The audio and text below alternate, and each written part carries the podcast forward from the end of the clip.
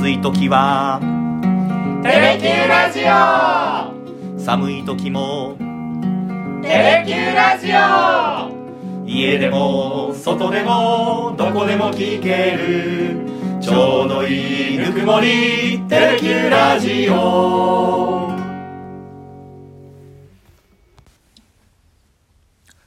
ひげごじと。勇気のさだでダラダラ行かせて98回目の放送になります。よろしくお願いいたします。よろしくお願いします。何かこうだんだんと年の瀬が近づいてくるなというような昨今になってきましたね。ねうん。急に冬になりましたからなんかめねちゃくちゃ今日とか寒かったですもんね。全国北海道ではね、はい。初雪観測とかね、うん。東京でもね最高気温が10度にいかない。はい九州も寒くなりましたね。いやー本当に。突然冬が来たって感じですうね、ん。日曜日が福岡マラソンだったんですけど、はい。私その取材に行ったんですけど、うんうん。もう普通にスーツを着てて取材してたらもうガタガタ震えるぐらい寒かったですもんね、ちょっと小雨も降りましたしね。でもまあランナーにとってはね、はい。いい気象条件だったかもしれないですけどそうですね。応援する方はちょっと寒かったでしょうね。そうそう。あの、糸島の方のおじちゃんおばちゃんたちはちょっと寒いから家でお茶飲んでくるとか言って、うん。ちょっと途中中座してまた応援に来てたりっていう方も辺はね海岸沿いですからね、ええ。海風がね、はい。昨日ちょちょっと強かったですね。そうですね。さあさあそんな年の瀬の話題をいくつかというところなんですが、うん。そうなんですよ、うん。ねあのー年末のね、はい。大晦日うん「紅白歌合戦」のね、はい。出場歌手が発表になりまして。出ましたね、えーまあ、最大のテーマっていうかニュースはね、はい。今年は旧ジャニーズ事務所はい。所属のうんうん。タレントが出場がついにゼロになったっていう、ね、でしたね、うんまあ、これでうん非常にねあのニュースになりましたけどもその中にはい。キラリと輝くお方の名前がえ えええ。22回目の出場ということで出ておりました。ひらがな5文字のねはい。さだまさしさんがね。あー22回目なんだ。うん。あー。ね、ただねあの大晦日はねもうすでにあの両国の国技館でねはい。カウントダウンコンサートを午後8時からはい。やるっていうのが決まっておりますからね、うん。まあ、そうなるとおまあ、国技館からの、はい。まあ、中継でのね出演ということに多分なるんでしょうけど、ね、なるほどね。ちょっと NHK ホールとね両国って離れてますからね、そうですねと出場は厳しいあの現地に行くのは厳しいかなって感じですけどあね。あー。とはね50周年はいはい。何を歌われるのかっていうのもねちょっと興味深いですけどね。なんだろうキーウかな。ううん。なんんでしょどうでしょう。ね意外とあのね50周年っていうこともあるし、うん。この前ねご紹介したあの「みんなのさだうああはい」にね登場してくれた歌手の方がね、うん。3人入ってますから、あそっか。うん、ミーシャさんでしょ、えゆずのお二人でしょ、えはい。でふ福山雅治さんも入ってるんでね。歌ってくれないかなさださんの歌、みんなでね はないんか雅の歌をねはい。歌うっていうのも面白いなって気もするんですけど、おね、いいですよね。NHK 粋なことやってくんないですかね。さだファンは嬉しいですけれども それから何かこの今日お昼ぐらいに歓喜の声を上げてらっしゃいましたけど？そうなんですよ。佐田企画からね、ええあの来年のねマッサンカレンダーが届きましてね,、ね頼んでもないのに。ありがたいですねねえ。んなんかもう2024年になるんだっていう気持ちになりましたね。すごくね、うん。あの紅白の発表とかね、はい。カレンダーが届いたりとかね、うん。急に寒くなったりとかね、はい。本当になんかねああもう今年も終わるんだなっていうね、うん。年末なんだなって気がしてきましたね。毎年早くなりますよねなんかね、うん。年賀状書かなきゃって気になるもんね。そうなってくると。そうそう。あ前回の振り返りでちょっとひぐじさんこれね、うん。また一つね。すげえ反省してます。先言った。まあコメント紹介しましょう、えー前半で笑わせて後半で泣かせるマッサンの真骨頂。これを「マッサンの罠と言うそうな」という書き込みの 最後にえーちなみに1985年時点でマッサンは結婚をしていて大陸さんも生まれていますよひげぐじさんと。ねまた私の勘違いで誤った放送をしてしまいました。もう83年の時点でね、はい、えー、英子さんと結婚なさってたということが、うん、この指摘を受けてはい。気づきまして、大変申し訳ございません。が早速訂正を入れさせていただきました。はい大変失礼をいたしました。お詫びしても訂正させていただきます。それからもう一つあこれそうなんだと思ったんですけどあの夜中にどうしてもいなり寿司を食べたくなる場合っていう歌詞あるじゃないですか、あれってセブンイレブンの CM だったんですか？あそうなんですね。いや私もちょっとね気がつきませんでしたけあどー。ただまあいなり寿司ってね、うんうん。マッサンの大好物ですからね。あーはいはいはいはい あと「日焼き溶岩」い。やいやいやよ日焼き溶岩」っていう CM、はい。まあ、それ「夜泣き缶虫」はその日焼き溶岩の CM のパロディでしたかねっていうような。うーん。へえと思いながら。そうですね。うん。さすがの目の付けどころだなというふうに感心をいたしましたが。マッサンファン恐るべしです。恐るべし、はい、さあさあという前回の振り返りをしたところで、はい。今回の紹介する歌なんですが、うん。どういった歌になりますか、そうねあのーちょっとね、うん。マッサンといえばうん。何人かねあのー縁の深いはい。アーティストの方をまあ紹介してきましたけども、うん。この方のこともねちゃんと語っておかなきゃなということもあってほうほこの歌を今日は紹介させていただきたいと思います。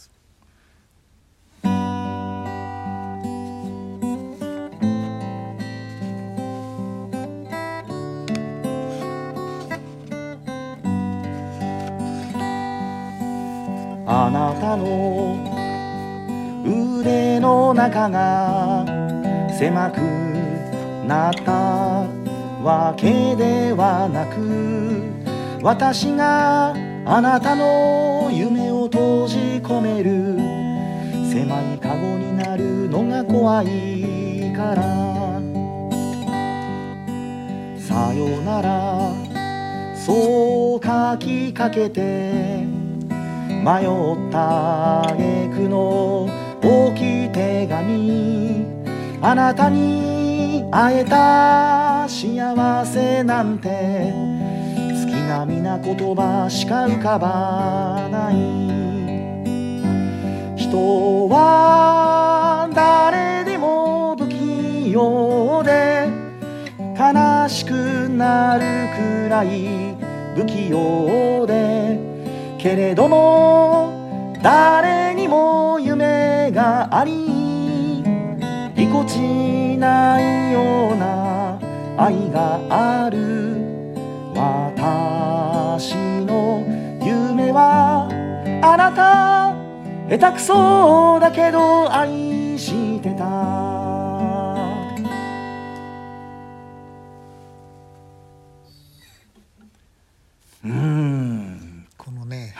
はい下手くそだけど愛してたというのがね、大好きでね。うん。今日ははい「夢うん」という歌をご紹介したいと思います。はい。あの佐田さんのアルバムなんですけれども、ええ。ソロとしては10枚目はい。になるんですけども「アドバンテージ」っていうね、はい。1985年の6月にリリースされましたアルバムの中に収録された一曲なんですけど、ええ。これもともとねあのあの当時ね、あの年に1回ファンのためのはい。マサシングワールドコンサートっていうのをマサさん開いてたんですよね。うん。そこで必ずあの劇をね劇？はいええ正志さんが書き下ろしたあの演劇をね、はい。えーやってらっしゃったんですけども。この時あの第2回のマサシングワールドコンサートで、はい。えー舞台劇の「軽井沢スイート」っていうのをやられたんですよ。ええ。その時に岩崎宏美さんというね、はい。まああのさださんをもう生き神様 として、まあはい。尊敬してらっしゃるね、うん。あの女性シンガーがね、はい。ゲストとしてうんうん。登場されるので、この岩崎さんがこの劇の中で歌う劇中歌としてね作られたのがこの「夢。うなんか凝ってます」ね、だったわけなんですね。でそれをまあこの「アドバンテージはい。に」正志さんが自分の歌として当然ね、うん作詞作曲マッサンなんではい。収録して、うん。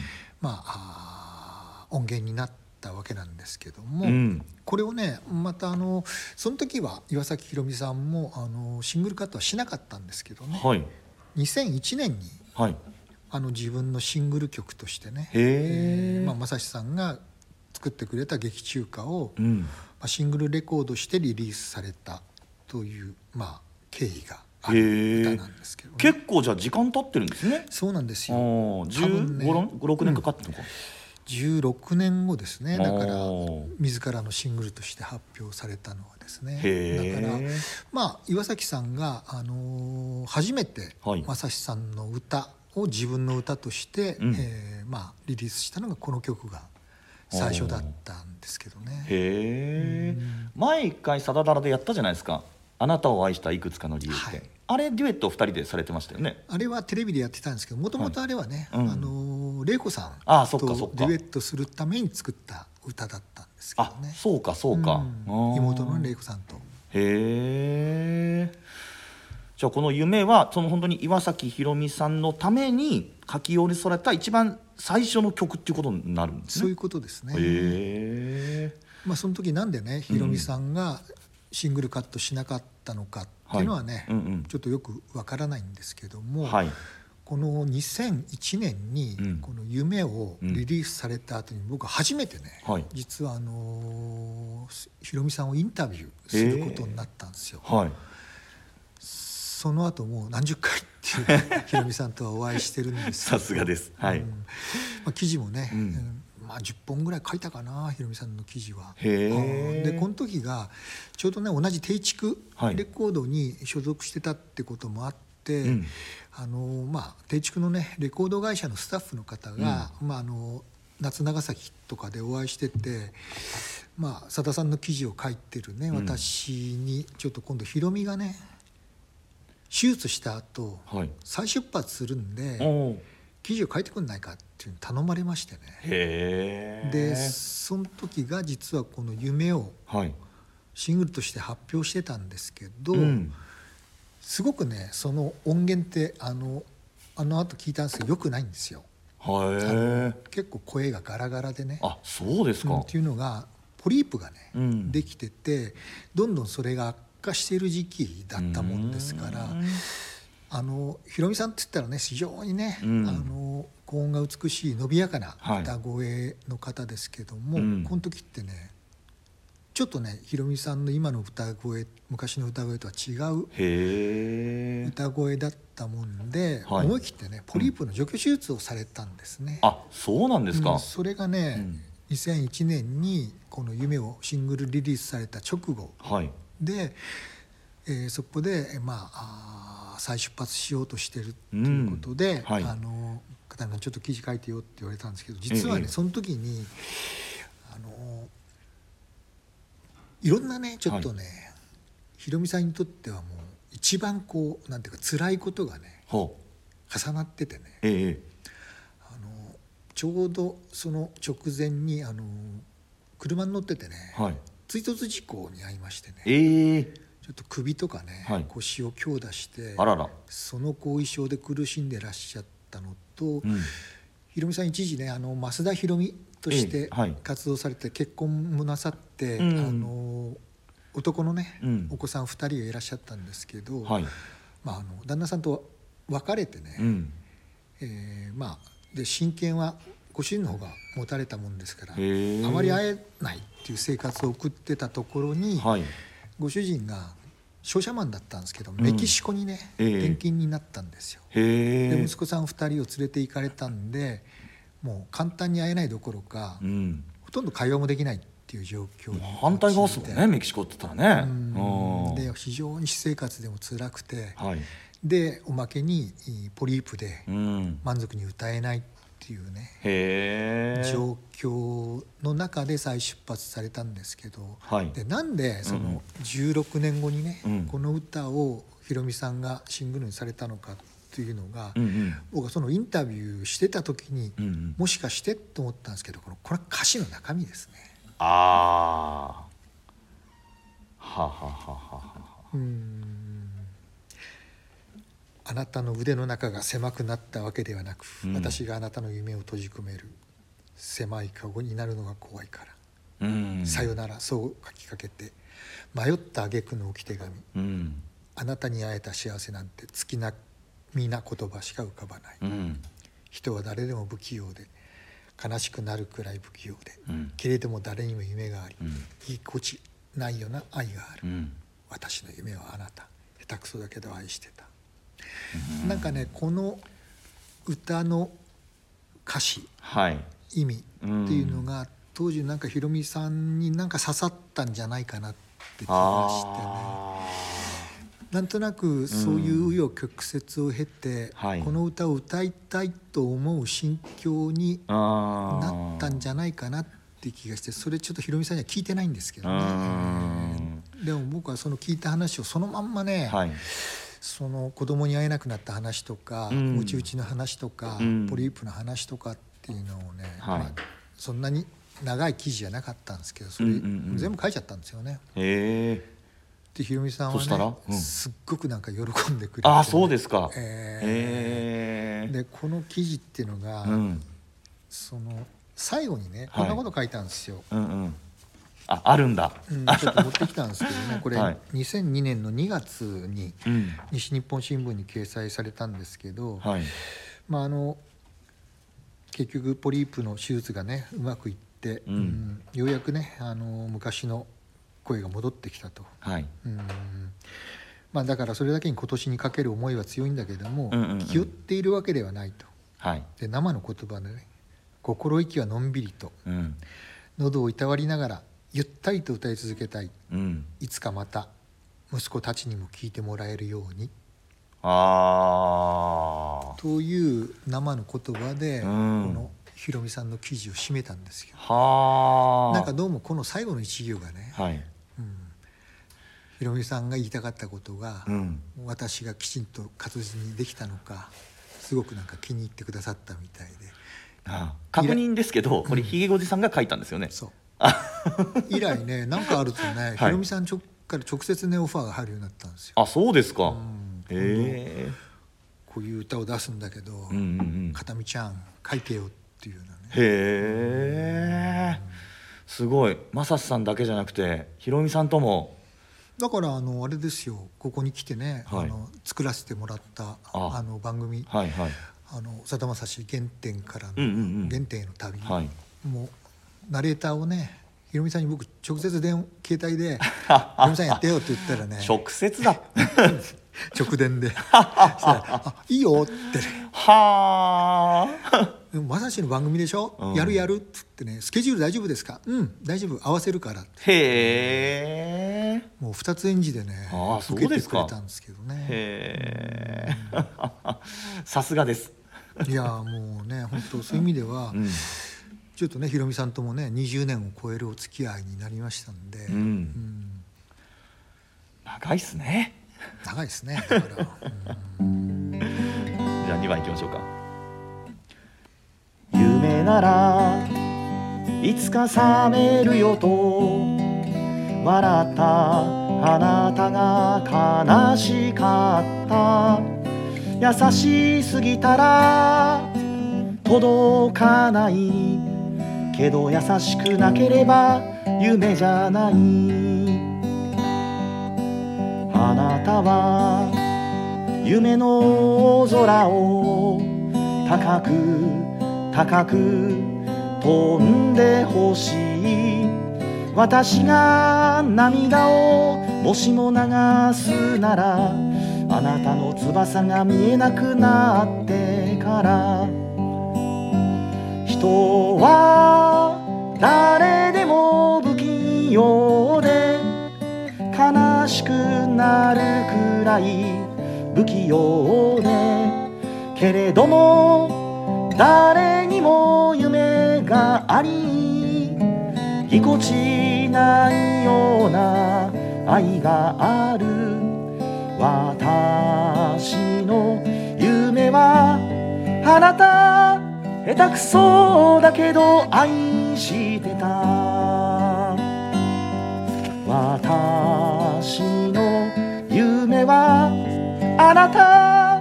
下手くそだけど愛してた。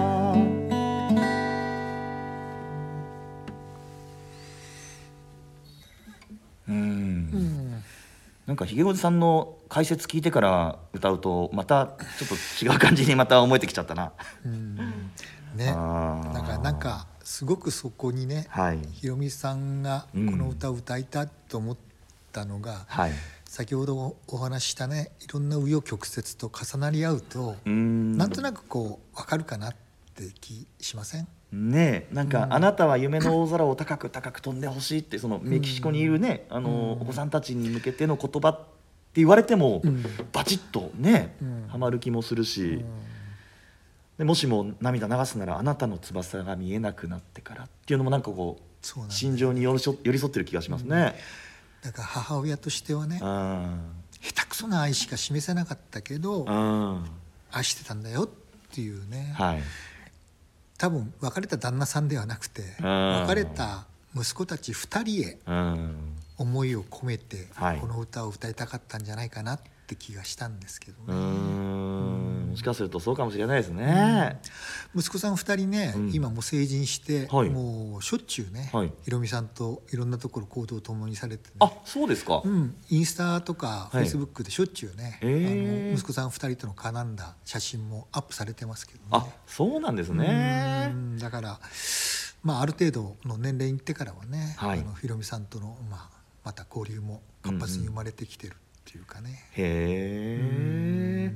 なんかそういう話聞くとなんかちょっと安心するというかほっこりするというか。うんうん。だから子供たちもはい。幼い頃だからわからないじゃないですかそうですね。両親がなんでうん。別れてしまったのか、はいなぜ自分たちはね、うんお父さんと一緒にメキシコに行ってるのかとかって分かんないけど、はい。まあ少しずつね、うん。その辺の事情が分かってくるとね、はい。うんこのお母さんの下手くそな愛っていうのがうね多分伝わったんでしょうね。なるほどね。そういう意味で聞くと、はいやっぱこの「夢」っていう歌ってすごくいい歌だなとも思うんですけど、これ三枚組のベスト版にも入ってますよ。ウルトラ入ってますねスーパーミラクルベストっ。うん入っててますね。はい。うん私それで知ったんですけどうん、そんな背景は全く知らなかったんで。もう一つね、うん今回この98回目にしてこの「夢」はいを取り上げたかった理由がね、うんちょっと夢についてね、はい。語っておかなきゃと思ったんですけどおね。お、夢について語る。うんあのこれね「夢一文字」はいの歌なんですけど、うん。正志さんの歌って、はいこの「夢」っていう言葉が 入った歌とかアルバム名とかやたら多いじゃないですか。めちゃくちゃありますよね。あのもう本当ね、はい。昔ねあのあ夢のあどれだったかなって勘違いするぐらいね一時期ね アルバムタイトル名が「夢」が集中したことがあったんですよね。最初ね、はい。あのこの何回も紹介してますね「うん。思考の四部作」のうん。い一枚ね「夢供養」はい夢供養ね。こっからねん。アルバムタイトルが始まるんですけど、すぐね「夢の輪立ち」があったじゃないでありますすか。ね。で「夢回帰戦」があったじゃん、あー。はい。でこれほどなくして「夢回帰戦うん2」まで2もね出ましたからねその後夢の福頃」はい。「夢ばかり見ていた」ああ、ありますね。夢歌ってねこの辺相当ね時期的にもね集中してるんですよね。へそれからあの「夢寄りそう」って書いてね、はいあのアルストロメえ。リアアルストロメリア。はそして「夢の続き」あ、はあはあはあ。この辺ちょっと最近のやつですね。うんねだから、うんアルバムタイトルだけ上げても9枚あるんですよね夢が入はってあ、夢好きですね、さださるこれがまたね、うん。あのいわゆる楽曲。ん。はい。楽曲名になるとね、そうなるともっともっといやもうね。20曲ぐらいあるんですよね。ええ。あのこの前だってねグレープの4枚目で出した最新のね、えーとアルバムの中に夢の名前でしたっけ？そうそうあそう、夢の名前があったでしょ、うん。あとねまあ有名な歌でいくとね「あのはい。夢見る人」ね天皇の料理版のうん。ね主題歌になった歌とかね、はい。僕が好きなあの「夢一問目」ああ、いい歌。歌ありましたよね。うんそれとか「まあ、最後の夢」とかね。ああ、いい歌ですね。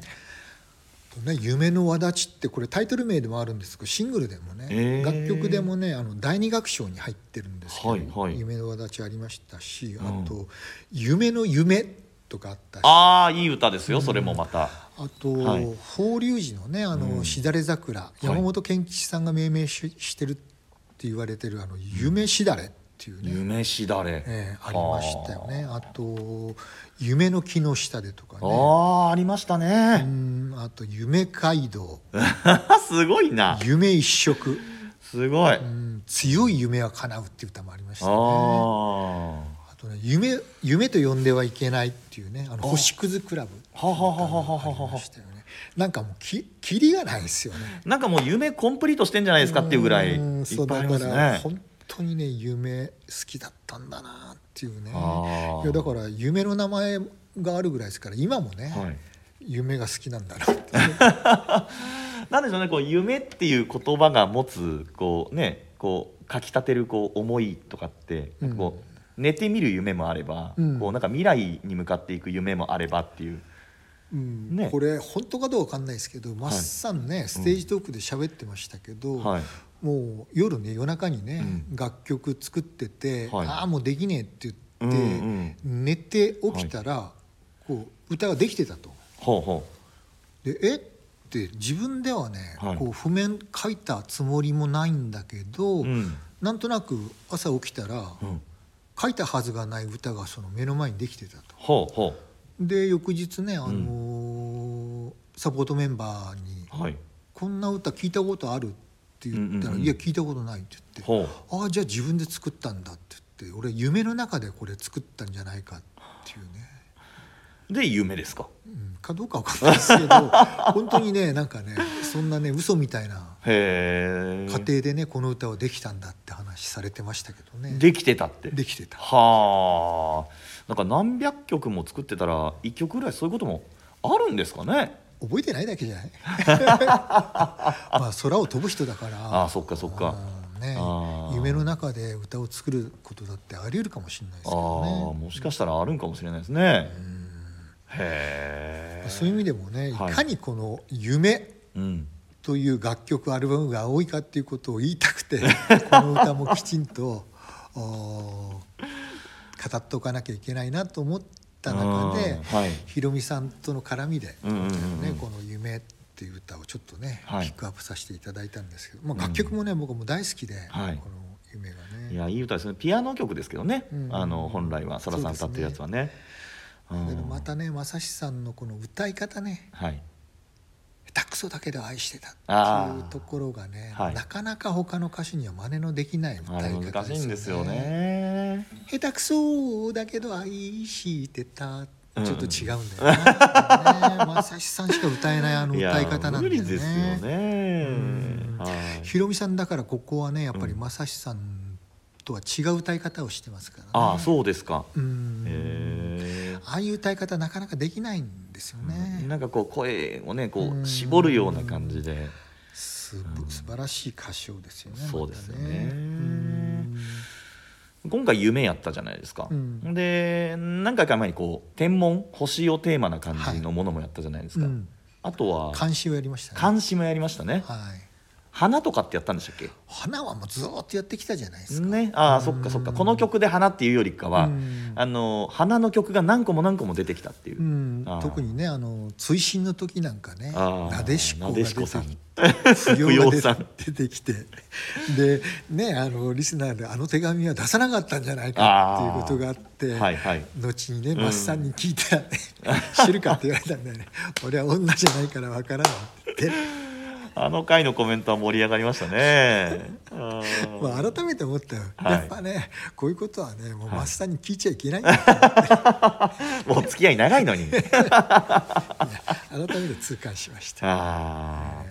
ということで今日は「夢」をお送りいたしましたけれども、はい。えー次回の楽曲もうん。またこれ隠れた名曲なんですが、ね、うん。これもねもっと早い回にやりたかったし、はい、このね番組のリスナーの方からもね、ええ。実は何度かリクエスト来てたんですよね。あそうなんだ、うん、ああこれやってくださいはいはいはい。ずーっと先延ばしにしてきてたんで、ええ。これは満を持して満を持してね。99回目ではい。やりたいと思います。これもう今もう言っちゃいますけど、うん。来週は黒ギターさんが来ます。はい、でなんなら黒ギターさんが弾いた前奏も私もうデータでもらってます。うん。こんな感じでやろうと思ってると、うんなんで彼はね今非常に肩ブルンブルン回してスタンバイね OK な感じですから、ちょっとおまさお待たせしたんでね。最近ね、あのーの生成ルテンからね、はい。この前の歳時期といいね、うんうん。黒木田さんもね、はい。なんかノリノリになってきましたから、いやそうなんですよね。うん。こんなことならもっと早く呼んどきゃよかったってね、彼も忙しいんですよ。そうですそうです。毎回毎回呼べないんですよ ということであの皆さん次回の方もぜひお楽しみにしていただきたいと思います。今日はこの辺で失礼します。ありがとうございました。ありがとうございました。